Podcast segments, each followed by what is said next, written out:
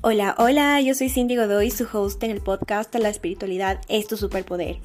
Hoy es el episodio final de esta serie de tres partes en donde hemos hablado de cómo crear hábitos de identidades que nos permitan construir esa versión nuestra que es más elevada y eventualmente ir construyendo también la vida de nuestros sueños. Hoy vamos a hablar sobre la tercera y cuarta ley de cómo hacer que este hábito, esta acción sea algo sencillo y de cómo hacer que el objetivo, el para qué queremos hacer esta acción o hacer este nuevo hábito sea algo satisfactorio. Así que arrancamos y bienvenidos.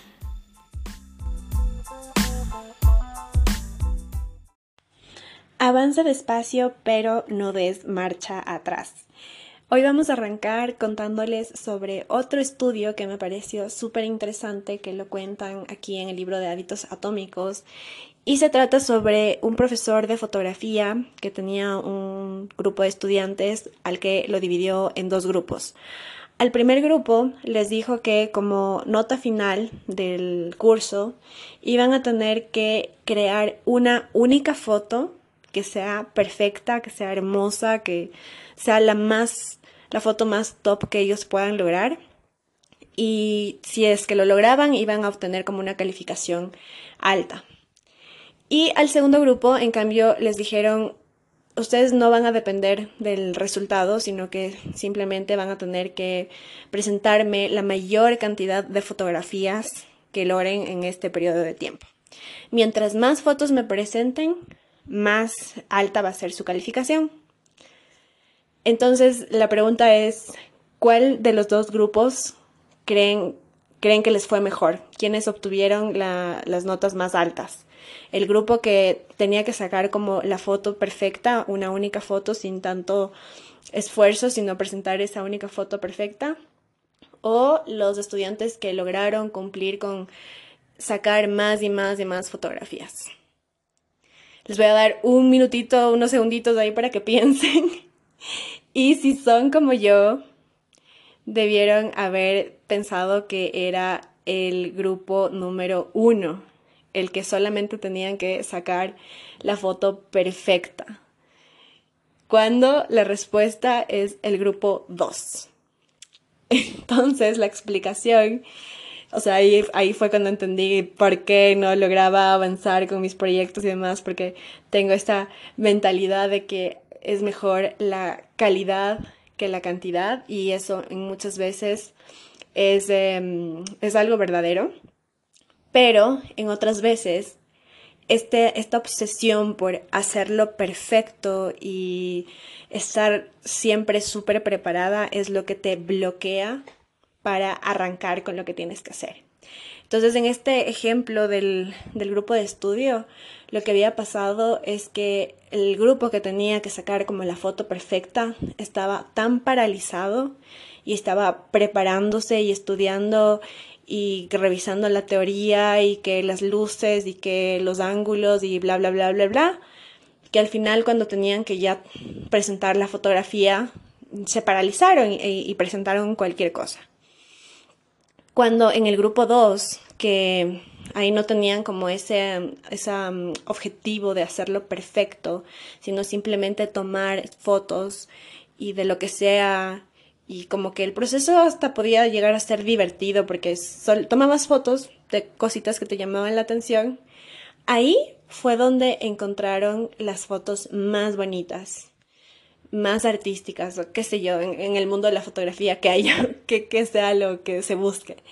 Pero el mensaje es que muchas veces vas a lograr llegar a ser como un nivel experto y a lograr grandes resultados cuando estás en la cancha. Entonces por eso es arranca, toma acción y deja de prepararte. Esa es como la moraleja de, de este estudio, que muchas veces estás en esa obsesión por estudiar y aprender y planear y diferentes estrategias para que todo salga perfecto, pero nunca terminas esa fase de preparación y nunca arrancas. Entonces, siempre, o sea, aquí es como hay que diferenciar entre actuar y accionar, que parece lo mismo, que...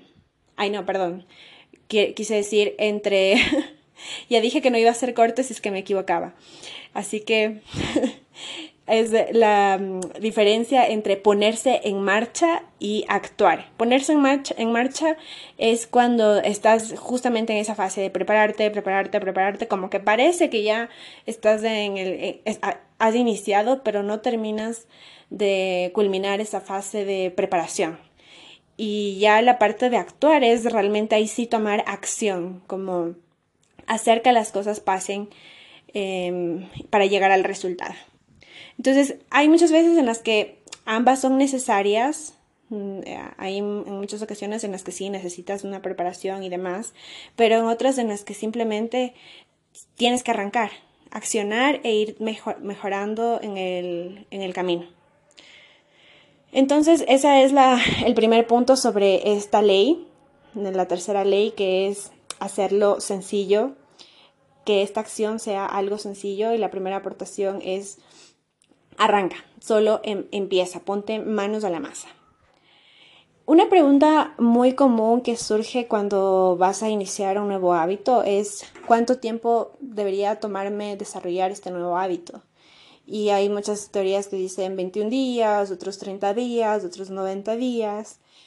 Pero en realidad la verdadera pregunta que uno debería hacerse es cuántas veces tengo que repetir un hábito para que se vuelva automático. Porque tú puedes no sé, decir que estás intentando que un hábito se desarrolle y estar un año, pero en ese año, qué sé yo, hiciste 10 veces el, hábito y no va a ser como las suficientes repeticiones como para que ese hábito se te quede en un año. a lo mejor es como, llevo un año intentando eh, hacer este hábito, pero ya, ¿y cuántas veces lo hiciste en ese año? Entonces no se trata del tiempo, sino de cuántas veces lo repetiste. Y es como, por ejemplo, cuando, eh, en mi caso, que yo trato, como un hobby mío es bailar. Entonces la profe nos enseña coreografías y las primeras veces es como como algo que cuesta mucho porque estás muy pendiente de contar los pasos, de cómo hacer el movimiento, de la letra de la canción, que en, tal parte de la canción, en tal sonido instrumental o letra, tienes que hacer tal movimiento, entonces como que al principio la coreografía tú te ves muy tensa y robotizada, pero conforme la vas haciendo y repitiendo más y más veces, ya como que se hace mm, el, el, cuerpo automático, ya te sale más fluido y se ve más bonito. O como cuando hay un sendero nuevo en algún parque y ves que el caminito, el sendero, está todavía eh, rocoso, no se, no se distingue bien cuál es el camino, pero conforme más y más gente va pasando por ahí, el camino se vuelve mucho más notorio. Entonces, la conclusión de este punto es que hagas la mayor cantidad de veces que puedas repetir ese hábito que quieras lograr para que incluso hasta tengas más evidencia de esa nueva identidad, que era lo que hablábamos en el primer episodio, me parece. Como siguiente punto tenemos sobre em, la ley del menor esfuerzo y aquí es importante entender de lo que hablábamos, de que un hábito, eh, para que un hábito, la acción que tienes, que, que deseas hacer, que deseas que se vuelva como hábito, tiene que ser algo sencillo, porque cuando no es sencillo, tu cuerpo va, o sea, tú vas a tener como mucha pereza de hacerlo, como que no, eso o no está dentro de mis habilidades o me cuesta demasiado trabajo, entonces no va a ser algo que, o sea, tal vez lo pueda lograr como la primera semana o en el mejor de los casos logre mantenerlo un mes, pero luego no va a ser sostenible. Entonces tienes que buscar la manera en que esos hábitos sean algo fácil y en los que puedan, se pueda encajar en tu vida cotidiana. Como por ejemplo en mi caso personal que yo les contaba que una de las cosas que a mí me pasaba con el tema de crear contenido y de eh, hacer este podcast, a mí me pasaba que yo pensaba que para poder em, crear contenido de valor y eh, el podcast y demás, necesitaba como que tener un equipo tecnológico súper importante que las cámaras y las luces y los trípodes y el micrófono y no sé, como que tener muchas habilidades. Entonces, hubo un momento en, en el que intenté crear contenido de esa manera y hacía hasta como diseño gráfico que tengo ahí como un conocimiento muy básico, pero me las ingeniaba como para hacer algún diseño bonito de algo. Y al final no lo lograba, eh, no lograba que eso sea sostenible, porque imagínense como toda la producción para hacer un post, ya sea de video, de imágenes. Entonces no, no era sostenible para mí y por eso no lograba ser constante. Hasta que la manera en, lo que, en la que yo encontré de que sea para mí más sostenible y parte de mi día a día es simplemente documentar, documentar lo que, estoy, lo que está pasando, que mi día a día, mi, mi, mi casa como es, yo como soy cuando me levanto. Hay momentos en los que estoy más alegrada y digo, arreglada y digo, creo que ahora puede ser un buen momento para hacer algún video, pero igual, si es que un día me llega como la inspiración o quiero grabar algo y no estoy arreglada, pues lo hago, porque ya no tengo como eso que me pasaba en el primer ejemplo que les ponía de este grupo, como esa necesidad de hacerlo perfecto. Y aquí otro ejemplo que te hablaba en el libro es por ejemplo, cuando quieres hacer em, ejercicio y te inscribes en un gimnasio que está como al otro lado de la ciudad de donde tú trabajas o vives. Entonces va a ser muy poco probable que quieras, o sea, que vas a tener como mucha resistencia a ir a entrenar al gimnasio porque ya tienes como esa, ese obstáculo que, de que te queda lejos. En cambio, si encuentras un gimnasio que esté camino a tu casa o camino del trabajo va a ser más probable que lo, que lo, que logres ese objetivo porque te queda de paso. Entonces esa es como la manera en la que tú deberías encontrar que ese hábito que tú quieres encaje dentro de tu cotidianidad, de tu, de tu vida cotidiana. Em, a ver, vamos a ver si aquí se me está eh, pasando algún punto. Ya, sí. Entonces, otro ejemplo que también eh, han visto, debieron haber visto en las redes sociales es esto de las mail prep, que hay mucha gente que te enseña cómo hacer la comida para la semana. Eso también es una manera en la que tú puedes reducir esa mm, fricción porque ya, o sea, digamos, yo tengo el objetivo de comer saludable y algo que me estaba haciendo que no coma saludable era que me daba pereza o era como muy cansado el tener que todos los días ponerme a pensar en qué cocinar y picar los ingredientes y demás. En cambio estos meal prep funcionan porque te dedicas un día, una tarde, qué sé yo, a hacer el menú, haces las compras, picas todo, los pones ahí en sus tarrinitas y tienes como identificado los diferentes días o hay la gente que como que prepara su outfit para ir al gimnasio y ya tiene listo ahí y entonces ya no tienen como esa fricción de y ahora que me pongo y, ahí como que ya pueden desistir de hacer ejercicio porque ya perdieron mucho tiempo en pensar esa, en esas cosas. Entonces por eso funciona eh, este punto de aquí que es hacerlo parte de tu día cotidiano.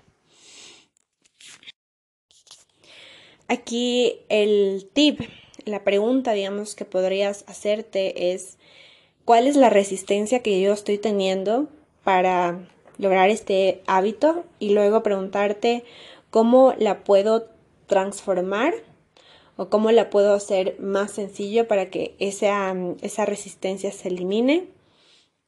O, o sí, entonces que la, que la hagas algo sencillo, como en el ejemplo que les ponía de como yo logré que, o esto que les cuento que hago ahora, ¿no? A mí el, algo que me, que me costaba mucho cuando, al momento de hacer episodios del podcast era que para luego editar el podcast se me hacía algo súper complicado. Entonces ya decidí que voy a dejar, si es que en algún momento me trabo, se me confunden las ideas o algo, lo voy a dejar como parte del episodio para ya no tener que estar editando y saltarme esa parte.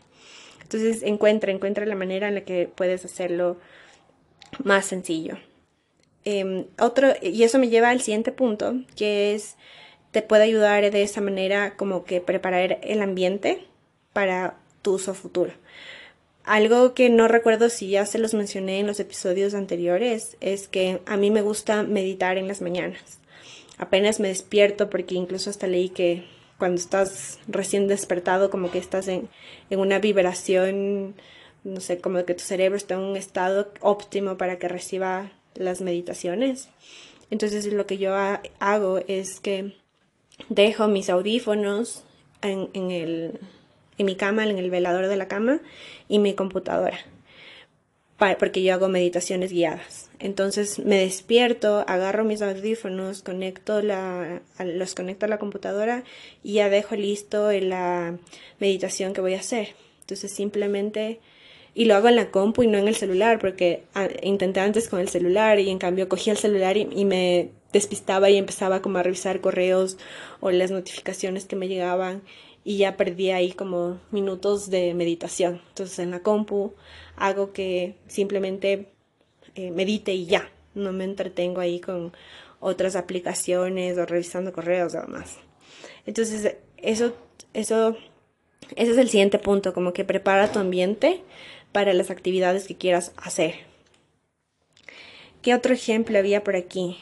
Ah, ya. Entonces, aquí tienes como, em, hablábamos que en el caso de cuando quieres que sea un hábito que quieres hacerlo, lo haces, lo haces sencillo, pero cuando quieres que sea un hábito que quieres eliminar, lo opuesto sería que lo hagas difícil. Entonces, si por ejemplo tú tienes como el mal hábito de, e, en este ejemplo que les pongo de las de mis mañanas, que yo a veces revisaba el celular, entonces ahora dejo el celular en silencio y lo pongo eh, lejos de mi cama. Entonces va a ser como más difícil que yo me levante y quiera, en lugar de meditar que están ahí mis cosas a la vista, me levante y vaya hasta donde está el celular y pise el piso que está frío y demás. Entonces eso también puedes hacerlo como una técnica que digamos si quieres concentrarte en hacer em, en trabajar, en hacer alguna actividad que tienes que hacer y sabes que te distrae tu celular, lo, pues lo metes en una caja y lo, y lo pones en, en el cajón más alto de tu closet, entonces ahí va a ser como difícil que tú quieras coger la silla, pararte y agarrar la caja y coger el celular. ¿Me explico? Entonces, ese me pareció como algo que entendí por qué te funciona mucho esta técnica. Y como siguiente punto, este, este para mí, el siguiente punto que vamos a hablar, es para mí uno de los más importantes que ya lo hablé a breves rasgos, o más bien dicho desde otro enfoque eh, en el primer episodio que es sobre las identidades. Pero se refuerza con esto que vamos a hablar acá, que es permitirte ser principiante. Cualquier hábito que tú quieras construirlo, y ahorita que estamos hablando de cómo hacerlo sencillo, em, es importante que lo dividas en fases. Lo que sea que quieras lograr, siempre deberías dividirlo en fases. Porque un error muy común que tenemos todos es que estamos en un punto A y queremos llegar a un punto B en una semana o en un corto tiempo. Entonces, en una semana, qué sé yo, quiero como lograr un super glow up y tener mi abdomen marcado y comer súper saludable y meditar todos los días y triplicar mis ingresos y bla, bla, bla, bla, bla. Y no puedes lograr eso en, en un corto tiempo, tiene su proceso, todo tiene su proceso. Eh, y tú en este momento estás en fase 1, estás en una fase de principiante. Entonces es muy importante que sepas reconocer las fases que tiene, eh, las fases que hay en eso que quieres lograr y permitirte vivir el proceso siendo principiante. Y um, algo que um, yo lo viví como en mi experiencia en este ejemplo de crear contenido es que yo pensaba que tenía que ser como súper experta en todo, como ser ya la mejor coach o la mejor comunicadora, podcaster, lo que sea, eh, antes de ponerme a crear contenido y compartir. Pero luego entendí que podía darme el permiso de ser principiante y compartir mi conocimiento en el punto en el que estoy ahorita, que también es igual de valioso. O sea, llegar a este punto en el que estoy hoy día, en el presente, eh, hubo un trabajo por detrás y eso lo puedo compartir. Y más adelante, que cuando tengan, qué sé yo, más formaciones, más experiencia, más tiempo aquí en la cancha haciendo esto, voy a tener otro tipo de experiencia, pero que en este momento de mi vida, aquí en el presente, no soy. Entonces, permítete ser principiante.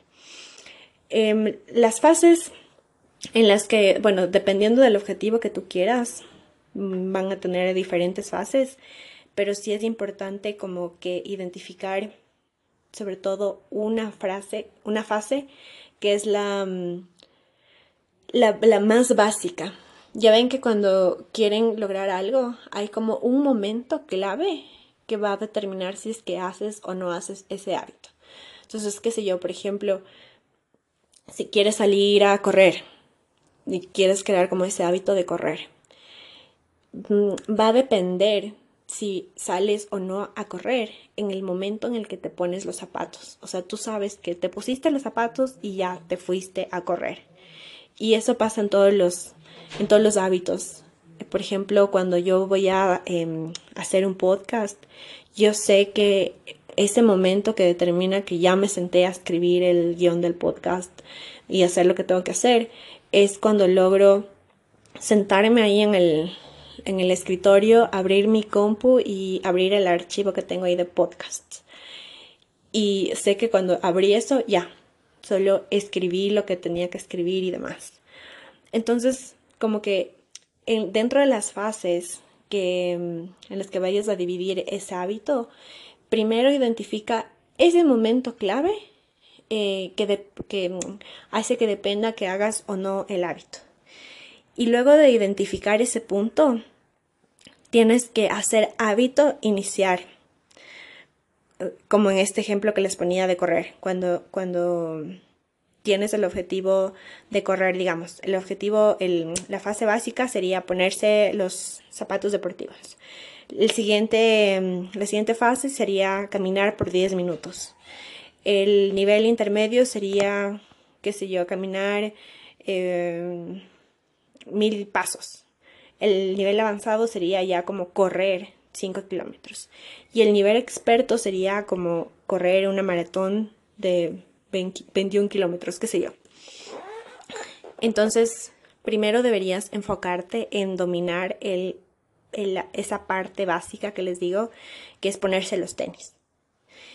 Una vez que lograste ponerte los tenis, avanza el siguiente que sería caminar los 10 minutos. Y, así luego de a poco le va subiendo el nivel. Porque no puedes, no puedes mejorar un hábito que todavía no existe. Si tú todavía no dominas lo básico, que en este caso sería ponerte los tenis, si todavía no logras tener como ese hábito básico de ponerte los tenis y salir a caminar 10 minutos, muy difícil va a ser que llegues como al nivel experto. Entonces, por eso es súper importante como dividirlo en fases e identificar ese punto. Como siguiente estrategia, em, te habla sobre qué puedes hacer una sola vez que te dé frutos en el futuro. Y aquí te da como ejemplo que tú puedas lograr hacer acciones a la, o sea, que utilices la tecnología para que sea una acción que solo la tengas que hacer una vez y que te garantice que vas a seguir repitiéndola en el futuro. Algo que yo hago personalmente, por ejemplo, es que a mí como parte de mi como parte de mi objetivo es ser una persona mucho más saludable y cuidar de mí en diferentes áreas. Entonces, lo que yo hago es con mi dentista ya dejar agendadas las citas de la profilaxis que se hacen dos veces al año. Entonces, ella y yo ya sabemos que mayo y noviembre son los meses en los que yo me hago profilaxis. Simplemente lo hice una sola vez, como que hablé con mi, con mi dentista y le dije, creo que antes dije nutricionista en lugar de dentista. Pero bueno, con mi dentista em, ya dejé agendado, como que la primera vez que fui con ella le dije, oye, yo quiero tener esta rutina de profilaxis y dejemos así agendado a lo largo de los años y ya voy como tres años con esa, em, esa, o más ya desde la pandemia, con esa rutina. Entonces también otra cosa que yo hice fue desactivar toditas las notificaciones de las aplicaciones que no uso recurrentemente, solo de las que sí me importan, como el correo del trabajo o antes cuando hacía campañas de mi trabajo de redes sociales y quería saber cómo iban las métricas, dejaba esas notificaciones. O de gente que, que me aporta mucho valor en su contenido, esas, esas notificaciones sí las dejo prendidas y el resto las apagué. Entonces eso en el largo plazo hace que yo eh, logre ser más productiva porque no me distraigo en, en mensajes que me están llegando al celular. O en las noches yo pongo en silencio mi celular porque yo tengo el sueño como ligero, entonces que me estén llegando mensajes o lo que sea hace que me corte el sueño. Entonces me aseguro de que eso no pase y tener un descanso bien poniendo mi celular en silencio. Eh, otros ejemplos que te ponía el libro era como que, digamos, si quieres hacer, eh, tienes algún objetivo de escribir un libro o de hacer una actividad que te vaya que necesite tu concentración durante un periodo de tiempo largo, como que elimines esas distracciones que hay en la actualidad, como redes sociales o Netflix o videojuegos. Entonces, si sabes que durante, un, qué sé yo, un mes tienes que estar súper concentrado en algún proyecto, eh, canceles la suscripción a Netflix durante ese mes, guardes tu PlayStation en algún closet durante ese mes que sepas que no lo puedes coger y tu celular, si puedes, como que cambia un celular mucho más básico en donde puedas simplemente recibir llamadas y llamar para que no estés ahí desperdiciando tiempo en, en las redes sociales, ¿no? Entonces, eso te asegura que durante ese tiempo vas a concentrarte en lo que tengas que hacer. Eso me parece como algo un poco drástico, pero qué sé yo, eh, tal vez hay alguna persona que necesite esto y le sirva. De ahí, ¿qué más tenemos aquí? Ah, ah, sí, bueno, también te daba como que armes un plan, si tienes como, como objetivo, objetivos financieros, que averigües sobre, sobre planes de ahorro o de inversiones en el largo plazo, que no va a ser como algo que te, que vas a tener una, un beneficio inmediato, pero que sabes que en algún punto más adelante vas a tener como ese beneficio. Y eso es todo con la tercera ley, que hablamos sobre cómo hacer esas acciones o esos hábitos más sencillos. Y ahora vamos a pasar con la última ley, que es hacerlo satisfactorio. O sea, que el objetivo, el que lo que quieres lograr, la meta, sea algo satisfactorio. Y antes de arrancar con esta, con los, las estrategias y los métodos para lograr esto, quiero detenerme un ratito y hablarles sobre algo que a mí me parece crucial, que no, que no lo hablan en este libro de hábitos atómicos, pero que mm, mi experiencia trabajándome em, está mm, trabajándome la vida me ha, me, ha, me ha hecho dar cuenta que es un punto súper importante y es saber identificar el para qué quieres lograr lo que quieres lograr, para qué es tu objetivo. Que sepas identificar si viene, si ese objetivo viene de una zona de amor, viene del ser o si viene de tu ego o del miedo.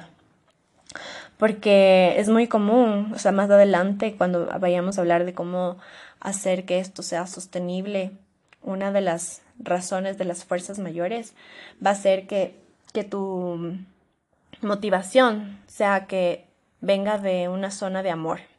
Entonces, usando mi ejemplo personal, a mí siempre me ha movido, siempre ha sido como algo que me ha movido mucho, que les he contado, el hecho de compartir todas mis experiencias y lo que me funciona en la vida en general. Siempre he sido una persona así. Como que, qué sé yo, probé una receta buenísima y siempre se lo estoy compartiendo con todas las personas de mi alrededor. En algún momento me sirvió mucho el hecho de ir a, para generar ingresos en una época en la que estuve media apretada, descubrí las ferias de pulgas y a todo el mundo de mi, o sea, la gente que cercana a mí les contaba sobre esto, íbamos a las ferias eh, sí juntas. Entonces siempre he sido como una persona que lo que sea que me sirva comparto.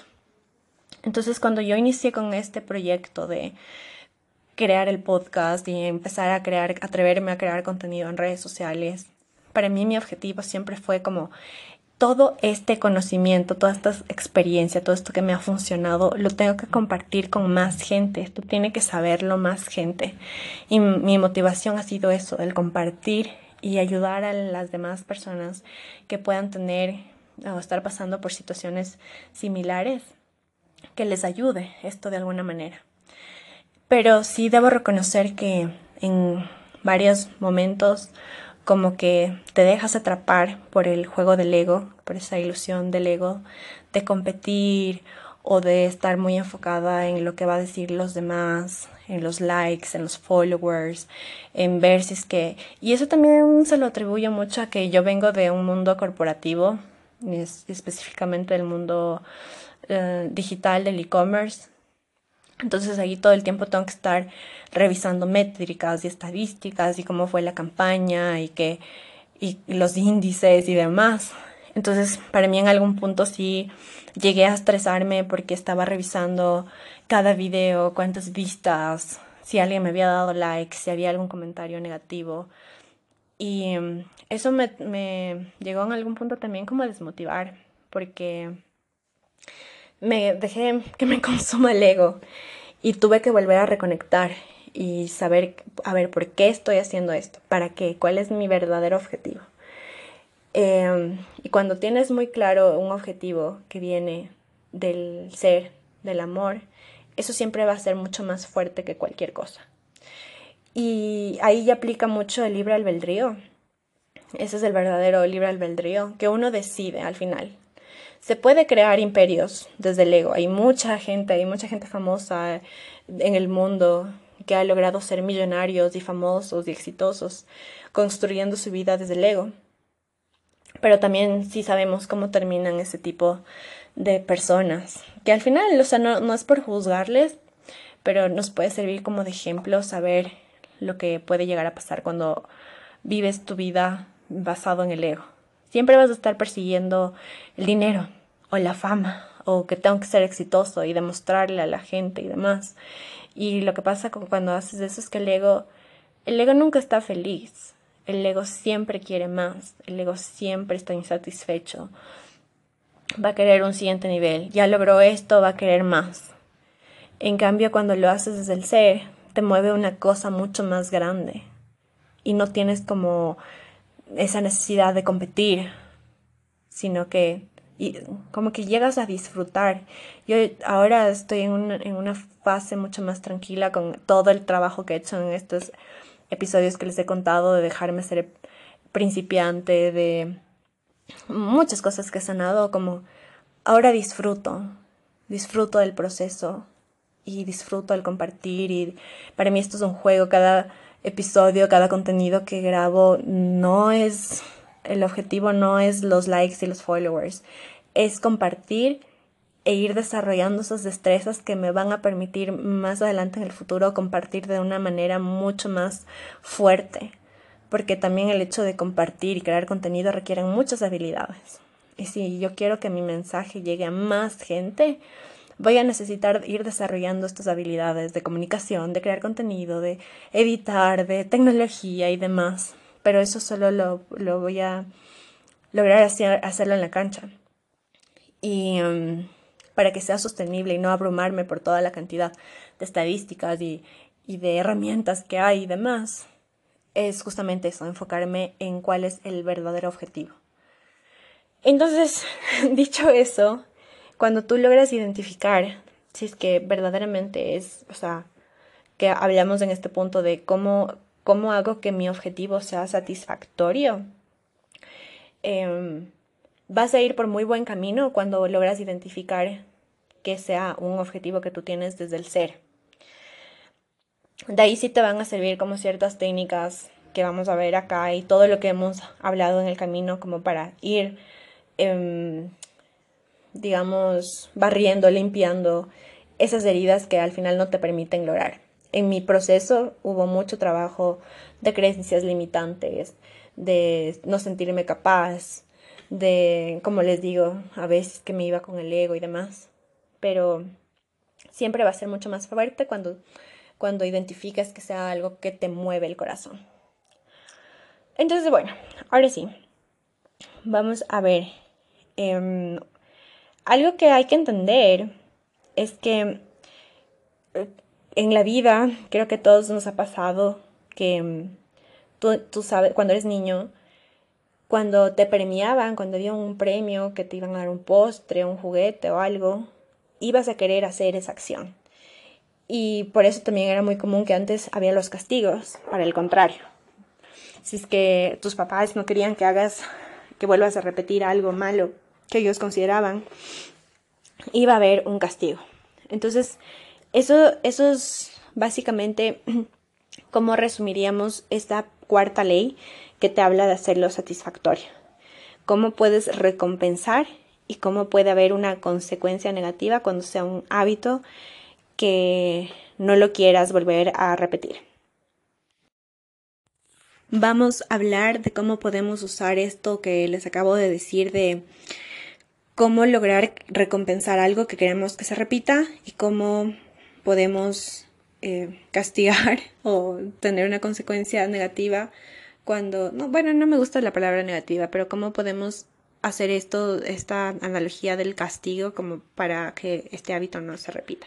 Y como primer punto tenemos que lograr identificar sobre la diferencia entre las recompensas inmediatas y las recompensas que son a largo plazo. Y en alguno de los dos episodios anteriores hablábamos que muchas veces lo que pasa es que desistimos de los hábitos porque no tenemos resultados inmediatos. Y mm, eso hace que no seamos constantes y renunciemos, tiramos la toalla y por lo general tiramos la toalla para irnos por un hábito que sí nos dé una recompensa inmediata.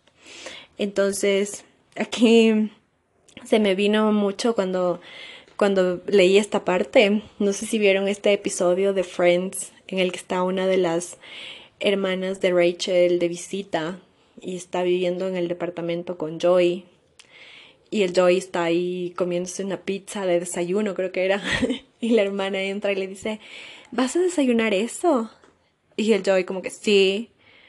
Y la y esta chica le dice como que a moment on the lips, forever on the hips, que es algo como eh, va a estar un momento en tus labios y vas a disfrutar que es algo rico, pero al final se va a quedar como por siempre en tus caderas, o sea, como te vas a engordar. Y esto es básicamente lo que resume esto de las recompensas inmediatas y las recompensas a largo plazo. Cuando tú tienes el objetivo de, no sé, crear un libro, vas a, vas a tener claro, o sea, lo ideal sería que tengas claro que vas a tener que dedicarle un largo periodo de tiempo a escribir, qué sé yo, todos los días constantemente. Y eso va a hacer que tengas que decirle no a ciertas otras actividades durante un tiempo. Y mucha gente no está dispuesta a hacer esto, como que prefiere las recompensas inmediatas. Entonces, em, ¿cómo podemos utilizar esto a nuestro favor? Eh, es como primer punto, em, algo que yo le llamé como la estrategia Candy Crush, porque no sé si jugaron alguna vez algún jueguito, en mi caso fue que yo me, hubo un momento en el que estaba obsesionada con este juego del Candy Crush, que subías y subías de niveles. Y eso es porque a la gente le gusta tener como esas, esas, em, esos momentos de victoria. Así sea en cosas tan bobas como estos jueguitos que son tan adictivos. Y se vuelven adictivos porque tienes como ese sentimiento de que estás ganando algo. Entonces, es, esa, mm, esa estrategia la puedes usar como a tu favor en otras cosas. Por ejemplo, a mí algo que me funcionó. Ay, perdón, tuve que pausar un rato porque me dio estornudo. Eh, algo que me funcionó es, yo fui una vez a un taller de yoga facial y la profe nos pidió que durante, para crear el hábito de que hagamos yoga facial todos los días, o sea, más adelante ya no tenías que hacerlo todos los días, pero ella nos dijo que teníamos que hacer una rutina que ella nos dio durante 30 días.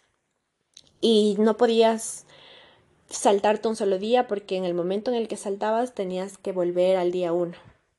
Entonces eso me pareció, a mí me funcionó mucho porque una tienes como eso de que hay esto del castigo, ¿no? Como fallé un día, pucha, tengo que regresar al día uno y repetir otra vez todo.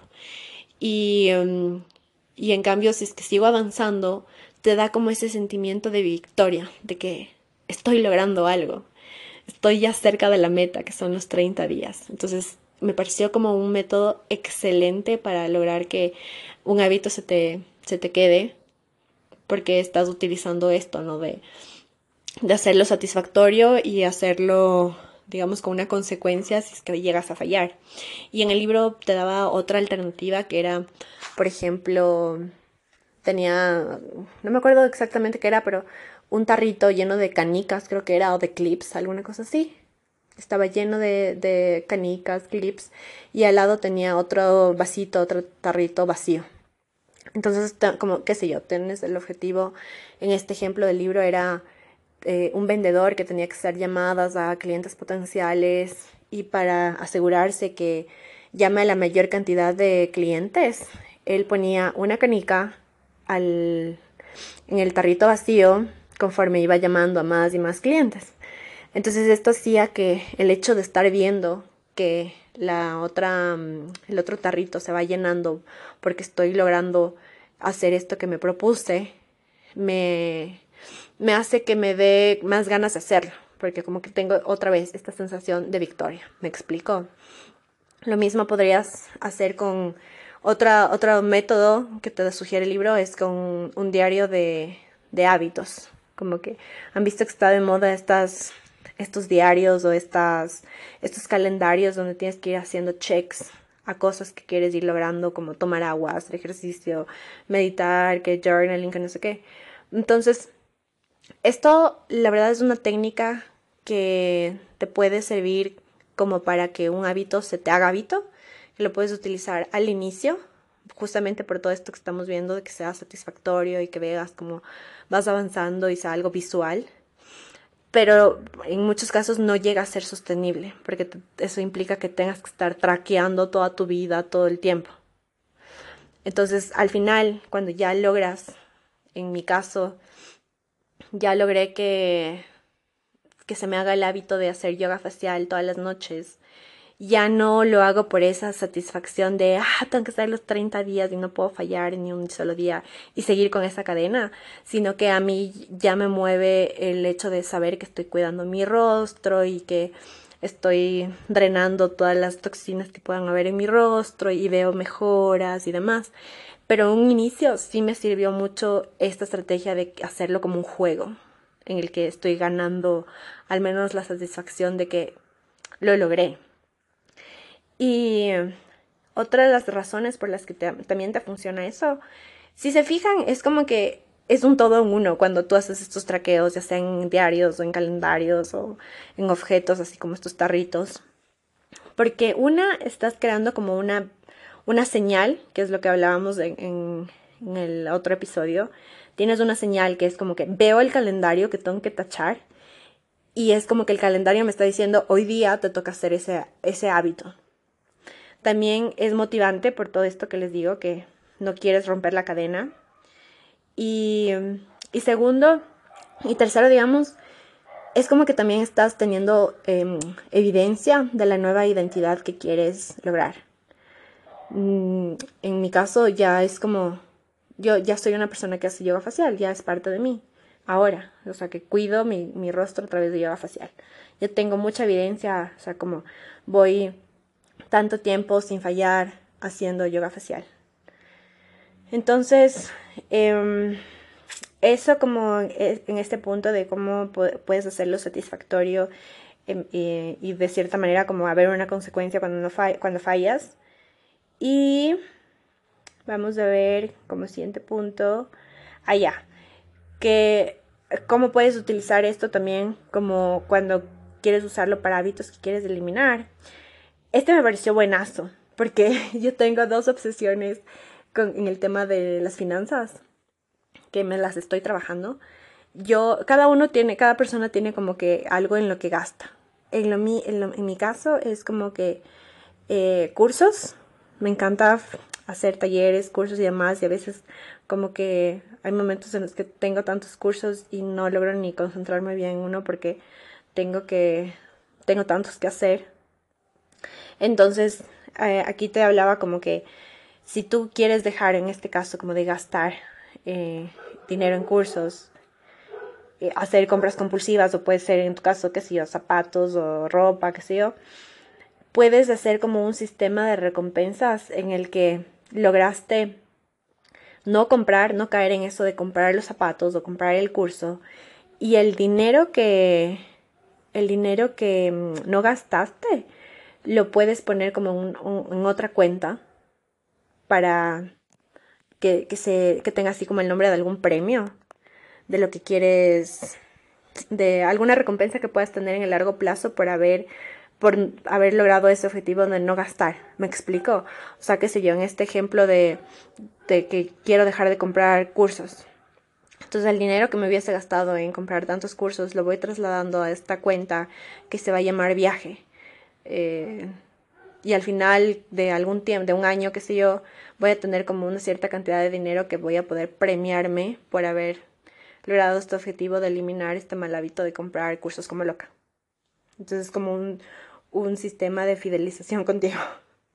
Me pareció buena esta idea. Y lo que sí te lo que sí es importante es que sean como acorde al objetivo que quieras, estos premios que vayas buscando, sean acorde al objetivo que tú quieras lograr. O sea, si por ejemplo quieres eh, dejar de comer comida chatarra para cuidar tu salud.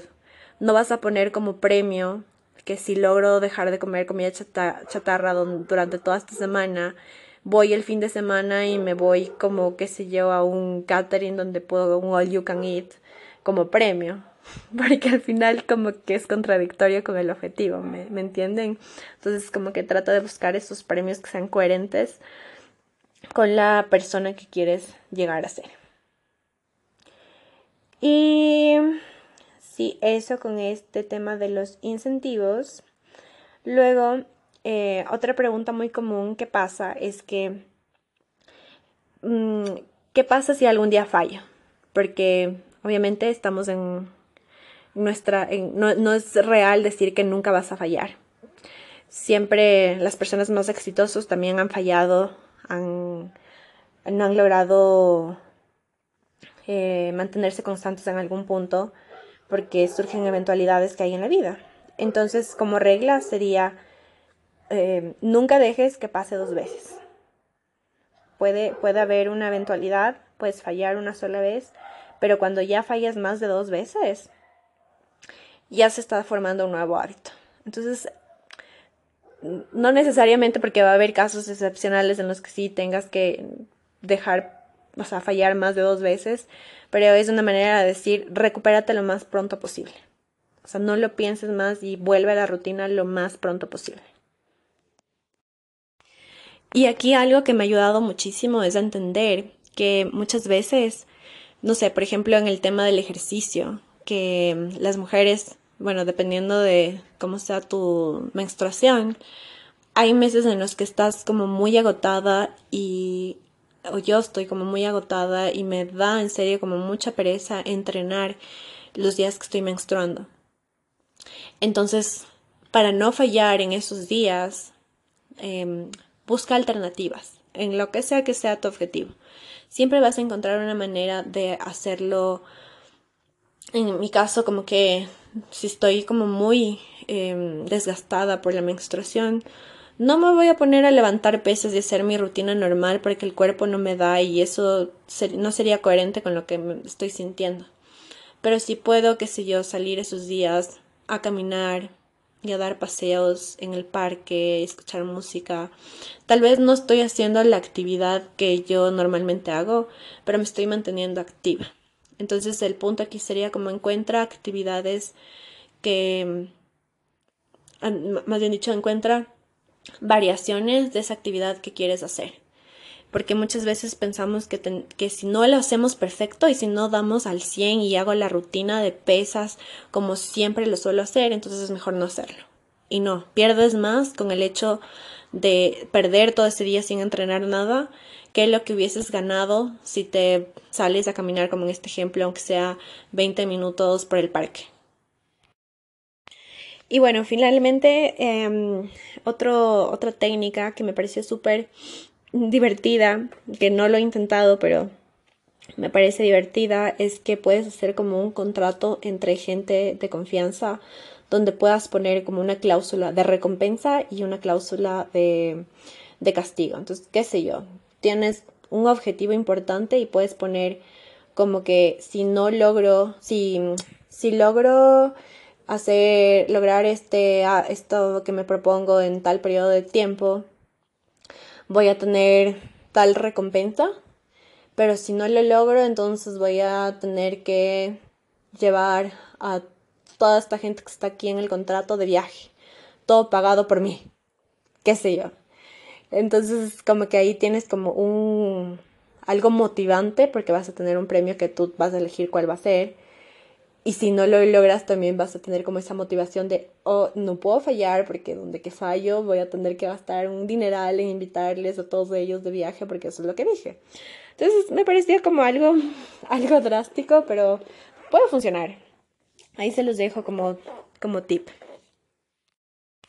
Y bueno, ya para terminar con este episodio quiero hablar sobre un punto que me preguntaron en redes sociales, que es ¿Qué pasa cuando ese hábito se vuelve aburrido y te cuesta mantenerlo durante el largo plazo?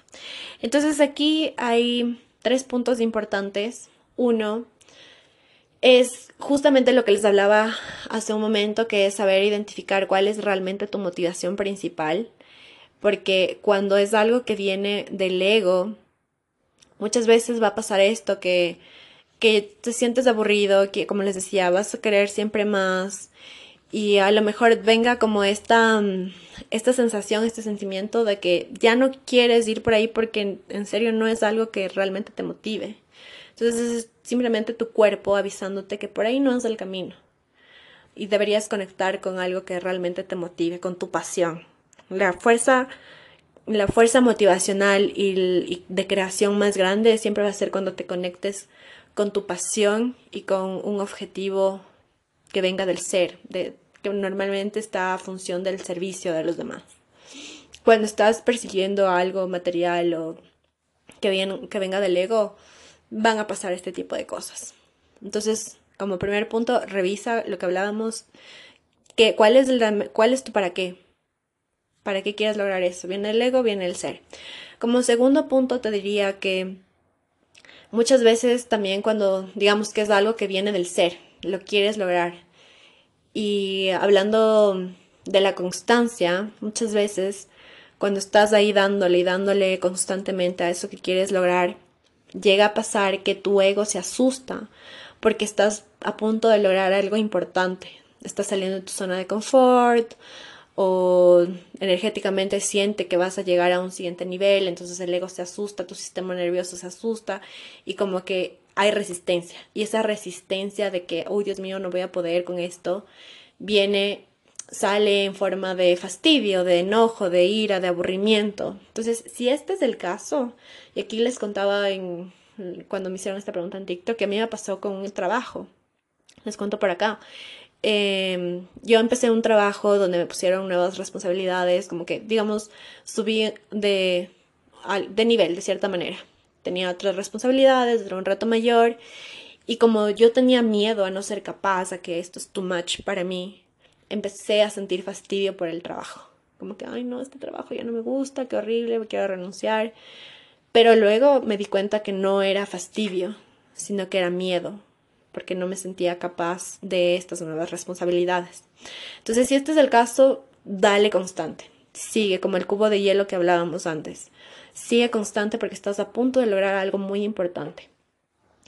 Y como tercer punto, te diría que revises si es que tal vez es momento de subirle el nivel porque es como cuando haces pesas y al principio te costaba mucho levantar 5 kilos de bíceps y ya llega un punto en el que ya lo puedes hacer mucho más fácil y te aburres pues porque ya lo dominas, entonces tienes que subirle el nivel. Entonces tal vez ese aburrimiento, ese fastidio, lo que sea, sea aparezca porque te está diciendo ya es momento de que subas de nivel. Y eso es muchas veces también cuando pasa en el cuando dominas una habilidad, que ya hasta empiezas a decaer. O sea, ya no la haces tan perfecto, sino que empieza como un proceso de declive, porque ya llegaste como al tope más máximo de esa habilidad, entonces tienes que subir de nivel.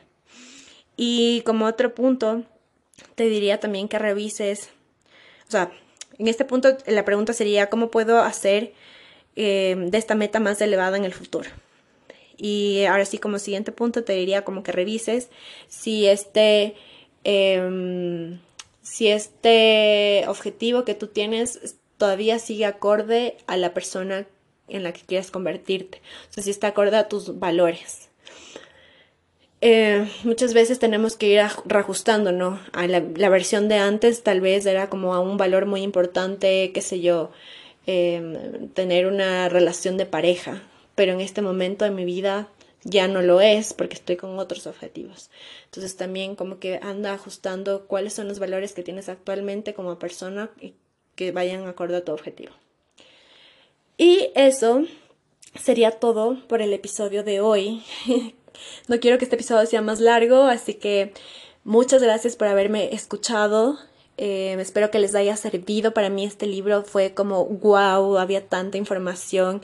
Me he quedado leyendo este libro ya mucho tiempo porque lo he estado estudiando y poniéndolo en práctica y quería compartírselos con ustedes porque a mí me cambió el mindset.